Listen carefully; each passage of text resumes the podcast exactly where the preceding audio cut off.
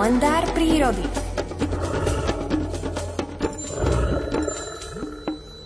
Áno, vraj niekde premietajú, alebo vysielajú, alebo hrajú dernieru aj takto skoro ráno a dokonca v pondelok. Je to tak, pán Saniga? Dobré ránko vám prajeme zo štúdia Rádia Lumen.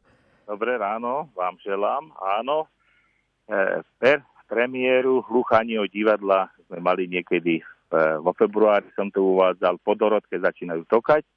No a dernieru, derniery majú takto v máji, do polky mája, niektoré až do šofy, ale niektoré už budú končiť teraz, takže teraz sa hlásim z nadnárodného lesného divadla, lebo to divadlo, naozaj tie divadla na Slovensku patria hlucháňom, a nielen hlucháňom, ale aj tým všetkým vtákom, ktoré tam žijú, či už ďubní trojprstí, pôtikapcavý, krivonos obyčajný, alebo tíkorka, uhuliarka, kuvičok vrabčí, ale hlucháne to sú tie, tí hlavní aktéri, ktorí tu začínajú tokať ráno, keď sa rozostrie tá opona, o tej poltretej, a takto končí, a teraz sa ešte pária so sliepkami, takže zvyknú niekedy zatokať, keď tá nejaká sliepka, samička sa objaví na scéne, ktorá prišla o vajíčka, lebo už obyčajne sedia teraz na vajíčkach, na znáškach, ale môže prísť o vajíčka, že jej zoberie znášku líška, alebo diviak, alebo aj medveď, alebo niečo sa môže prihodiť.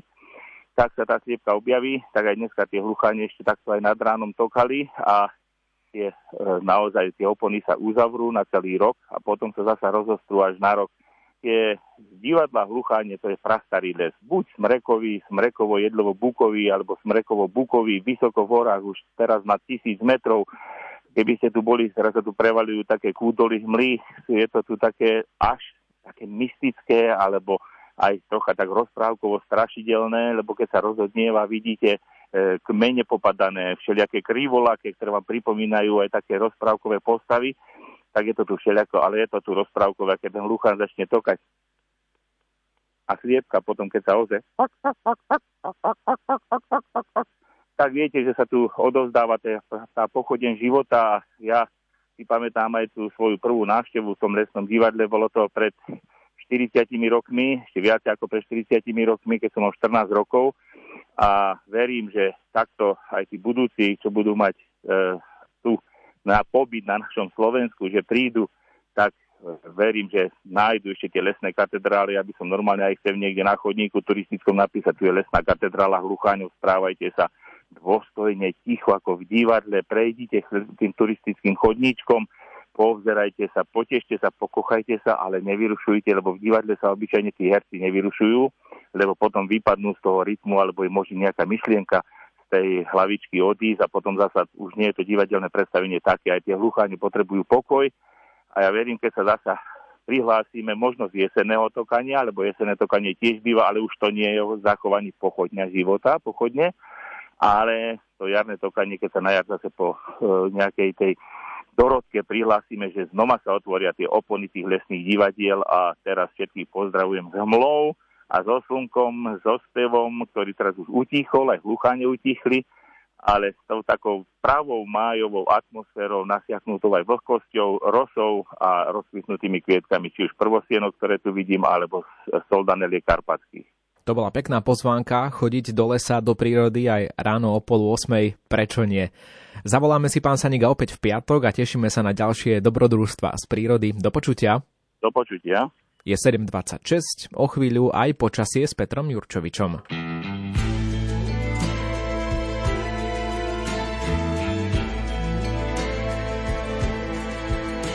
Už na polia sa dá zvláštny ja. Vždy na večer volá blízky hlas. Po skratkách známych ciest sa nechám len tak viesť. V predstavách sa nechám viesť. Hora, vysoká hora, tá hora po mne horí. Hora, zelená hora, zabudnúť nedovolí. Hora, zelená hora, keď ma k sebe volá. Hora,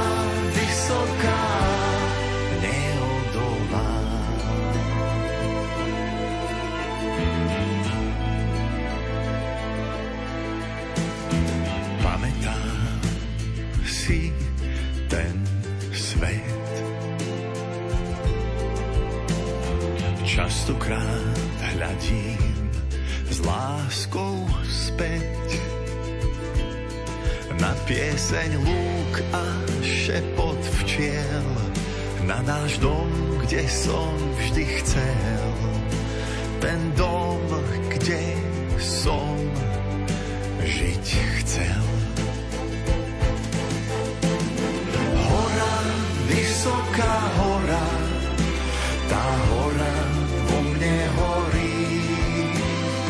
Hora, zelená hora, zabudnúť nedovolí. Hora, zelená hora, keď je ma k sebe